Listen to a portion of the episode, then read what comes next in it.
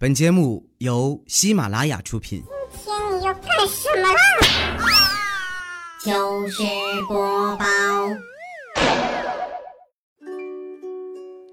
嗨，大家好，这里是喜马拉雅糗事播报，我是你们的好朋友佳期。哎，我最近发现个事儿哈，就是你过得好不好，别人不知道，但是你一胖，大家就都知道了。不瞒你们说呀，上次的线下活动结束以后，我和丸子呢就放飞自我了一段时间。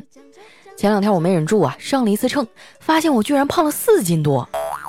丸子呢胖的比我还多，不过他心态倒是挺好，一点也没往心里去，该吃吃，该喝喝的。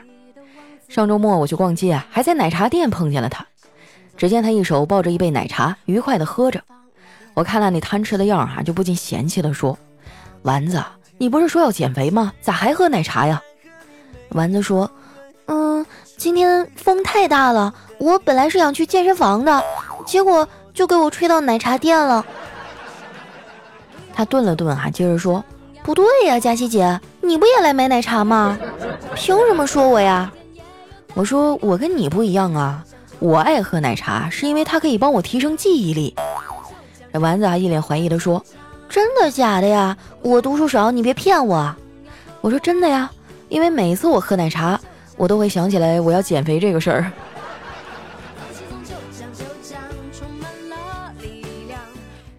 每次啊，我一说要减肥，就会有小伙伴过来劝我：“佳期呀，你老减啥肥呀？这胖嘟嘟不挺好的吗？”说实话，我也觉得没啥不好。但是爱美之心，人皆有之啊，我也想变得美美的呀。不过话又说回来了，有时候我觉得啊，你们直男挺没意思的。你说别的姐妹啊，整个脸填充脂肪，你叫她宝贝儿；我浑身上下都是脂肪，你却连看都不看我一眼。不过呢，这种还算可以理解哈。更让人心塞的是，每次啊，我只要一字黑说我自己胖，哎，就会有一些人过来谴责我说我胖哈是因为我懒。这个问题呢，我要特别说明一下哈，是这样的，虽然我表面上是在躺着。但实际上呢，我的肠胃哈时刻都在蠕动，我的血液二十四小时都在流动，我的大脑啊日日夜夜都在活动，我的思绪一不留神就飘动。一天下来，我的运动量其实很大，所以那些觉得我懒惰不运动的人啊，你们省省，我不要你觉得，我要我觉得。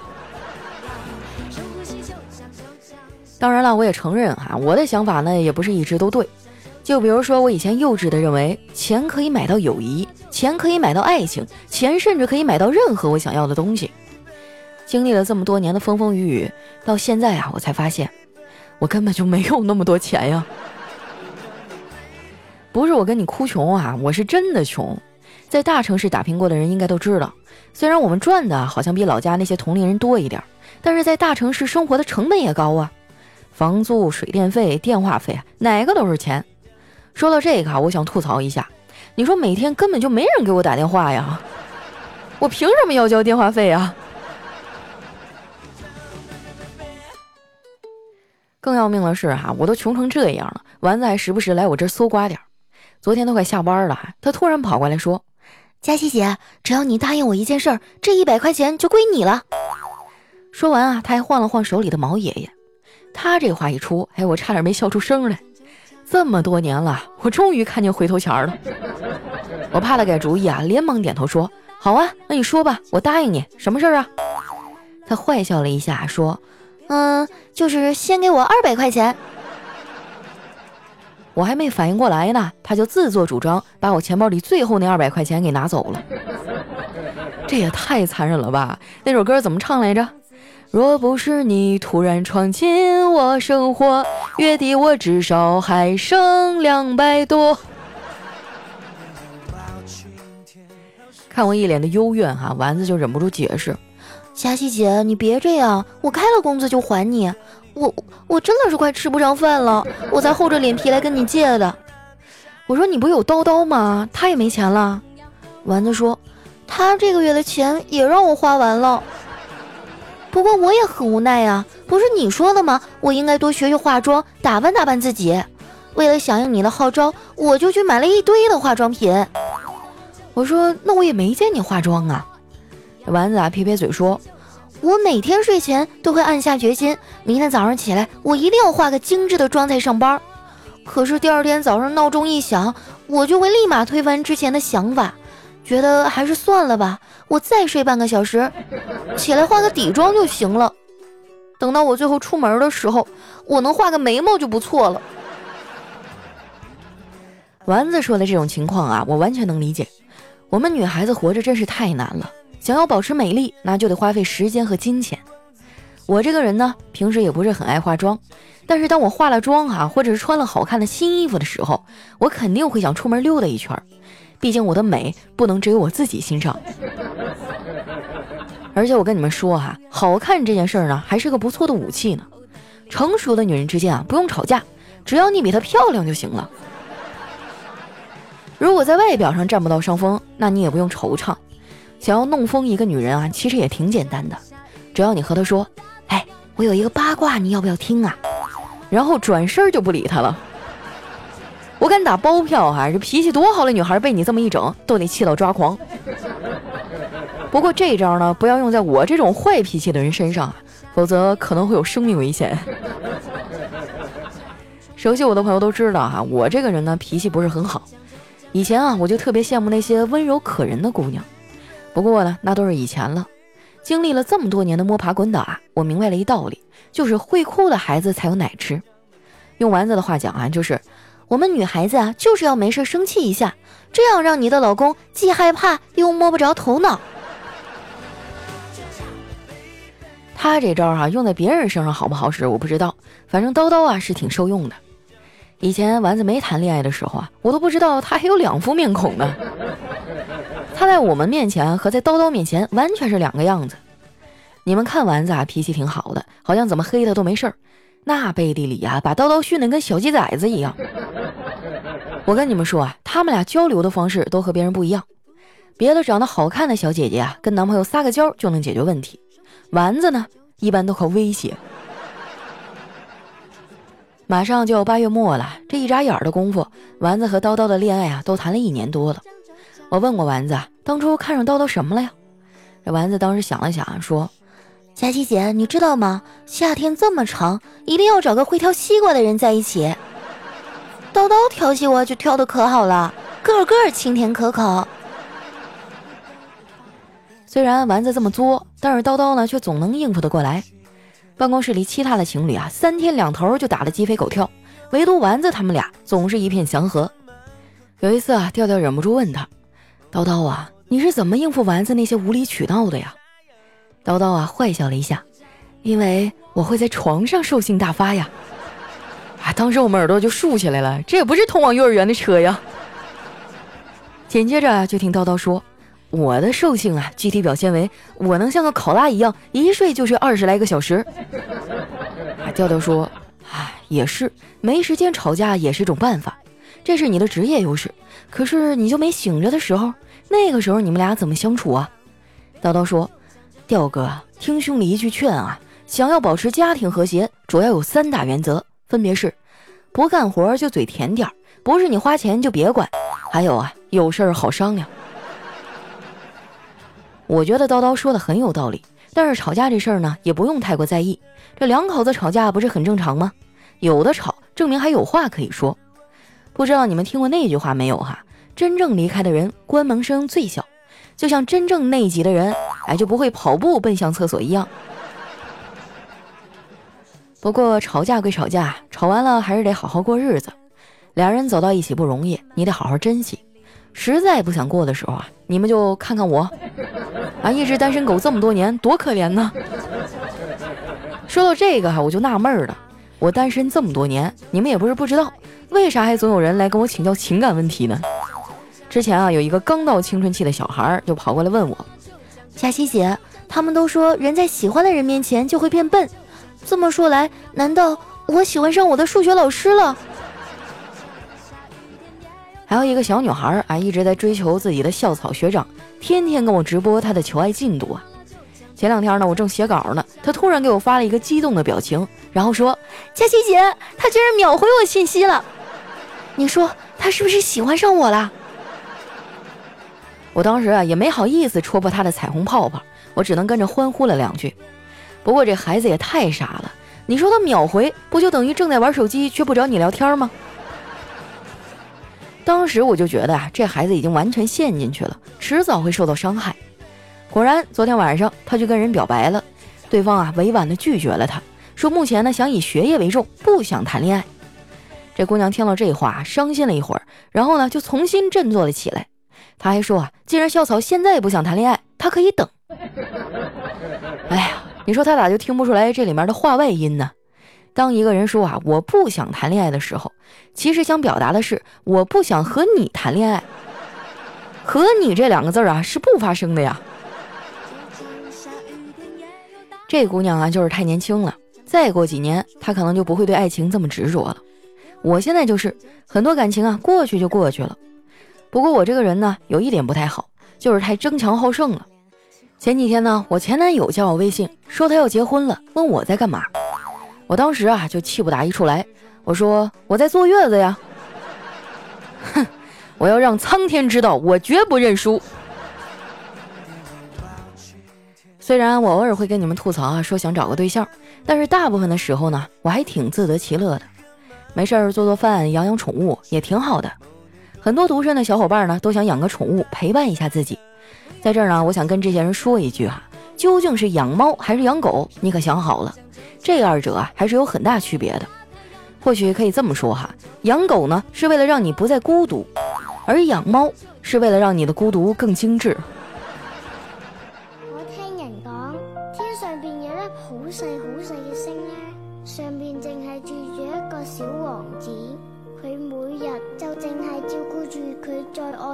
愛嘅一。段音乐，欢迎回来，这里是喜马拉雅出品的糗事播报。喜欢我的朋友呢，记得关注我的新浪微博和公众微信，搜索“主播佳期”的字母全拼。那有什么想对我说的话，可以留在节目下方的留言区，每一期呢，我都会挑选一些哈来和大家分享。接下来时间哈，分享一下我们上期的小伙伴说了些什么。首先呢，这一位呢叫骄傲的小二哈，他说：“佳期，你不读的对不起我，五年了，我连你的腿毛都没有见过。”哎呀，好好一个人，干嘛揪着我的腿毛不放啊？下面呢叫佳期的男朋友徐蔡坤，他说我手受伤住院了，现在只能用脚给你评论了。哎呀，我说这留言怎么感觉有点闲呢？没事吧你？下面呢叫佳期家的小雪。他说：“看到你朋友圈里说，光听不留言的听众，你会送上一只自家繁殖的超级无敌大蟑螂，我就赶紧跑过来留言了。你这招也太狠了吧！” 啊，我前一段时间啊，在网上买了那个蟑螂屋，因为家里养猫嘛，不敢用蟑螂药，然后那小屋搭起来，里面放上诱食剂，你还别说啊，真抓到了好几只大蟑螂。后来我就拍了个视频放到朋友圈里了哈，我说听节目不留言的听众，我就给你寄一只我们家的大蟑螂。果然啊，我就发现上一期节目的留言多了好多。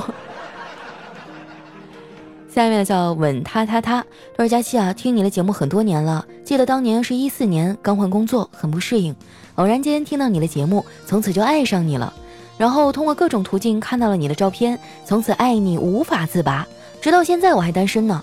但是最近听你的节目，好像你去相亲了，佳期，我想对你说，你能先别嫁人吗？你再等等我，等我下期的双色球，我一定行的。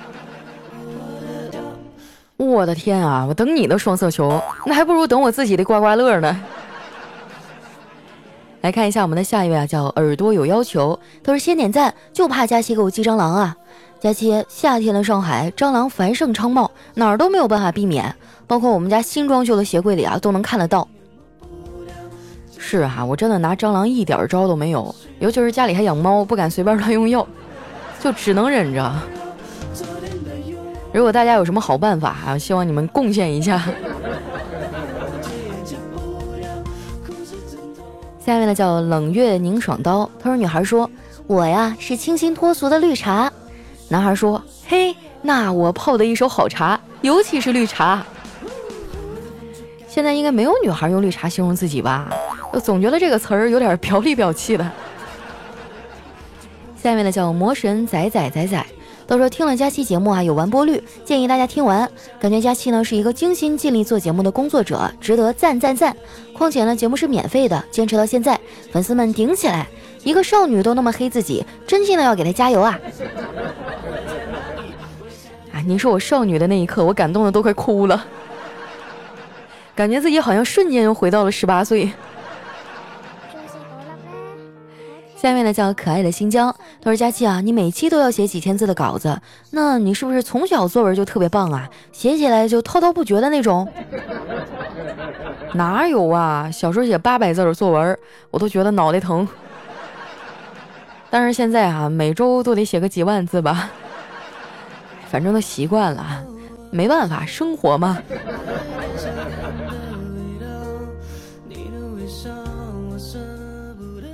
下面的叫夏虫不可语冰者也。他说：“佳琪啊，我知道你为什么是那么受欢迎了，因为你的声音十分有亲和力，讲的段子人情味足，内容贴近生活，能够引起各行各业各个年龄段人的共鸣。就比如说我吧，我从六年级开始听你的节目，现在啊，我都高三了。这些年应该算是人生中思想变化最快的几年，但是我从始至终都喜欢你的段子。”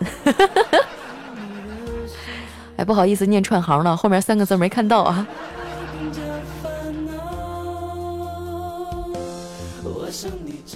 下面的叫镇床寡妇村儿，他说自从听了佳期的节目以后啊，我腿不疼了，腰不酸了，皮肤越来越白了，痘痘没了，失眠也好了，身体也比原来棒了，扛五十斤白菜上二十楼都不喘气儿。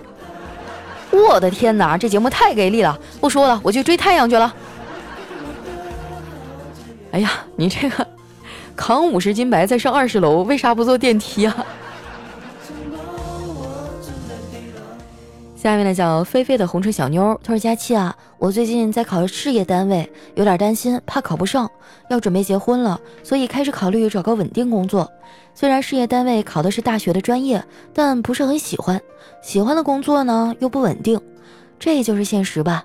希望这次能考上，没办法。”一个稳定的工作，婚后生活和备孕才会轻松一点。佳期，祝我好运吧！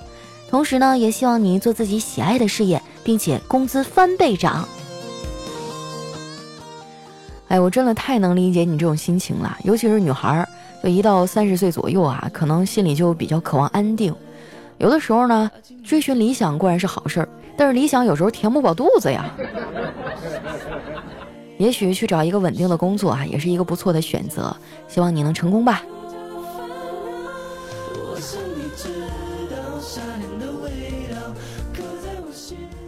下面呢叫承蒙照顾。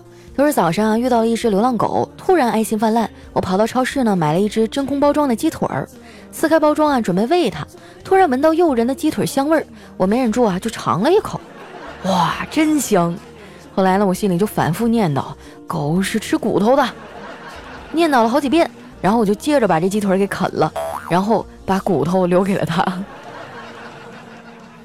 哎呀，你开心就好。来看一下我们的下一位啊，叫幺五七三二五九七零。说有一天啊，妈妈问了，闺女啊，你在哪儿呢？哎，闺女说啊，我在王健林家里啊，和马云谈生意呢。说人话。哦。我在万达蹭网用手机逛淘宝呢。下面来讲，你信吗？这是月亮。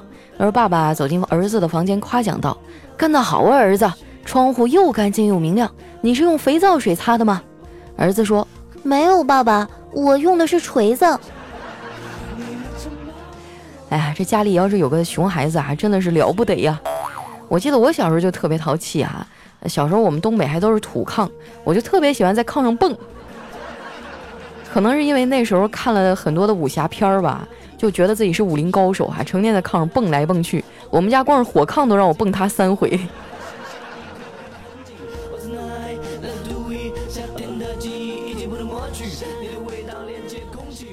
下面呢叫小小刘，他说晚上啊，老公把灯关了，我想学软妹子，于是钻进老公的怀里说：“老公，我怕黑。”他一把就把我推开了，别装啊！我记得上次去鬼屋，你一路上跟那些鬼握手，整的就跟领导下乡一样。哎，说真的啊，我直到这么大，我都不敢逛鬼屋。我唯一的一次哈，就是小时候我妈带我去，一路上我都吓得哇哇哭，我妈就用手捂着我的眼睛，一路走出去了。这么多年过去了，即使我知道里面都是假的，那我也不敢进去逛。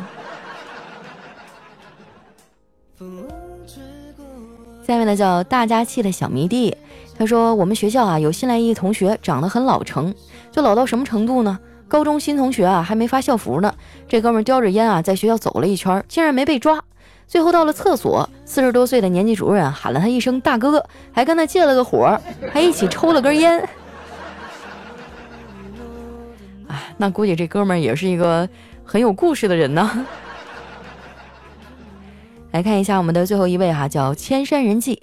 他说我们在医院实习一次啊，七个兄弟外出晚餐，和三个小混混呢发生口角，继而演化为斗殴。三个小混混啊被我们打得不成人形。后来呢，他们被送进医院来。我们得到消息以后，立马穿上白大褂扑了过去。当他们三个啊看到站到面前的医生，居然就是刚才揍自己的人的时候，哇，脸上那种绝望的表情，真的是此生难忘啊！哎呀，我以前一直就觉得医生都是很温文尔雅的，你怎么还能斗殴呢？让我不得不说一声打得好。好了，那今天留言就先到这儿哈。喜欢我的朋友记得关注我的新浪微博和公众微信，搜索主播佳期。呃，有什么想对我说的话呢？留在我们节目下方。那今天节目就先到这儿了，我们下期再见，拜拜。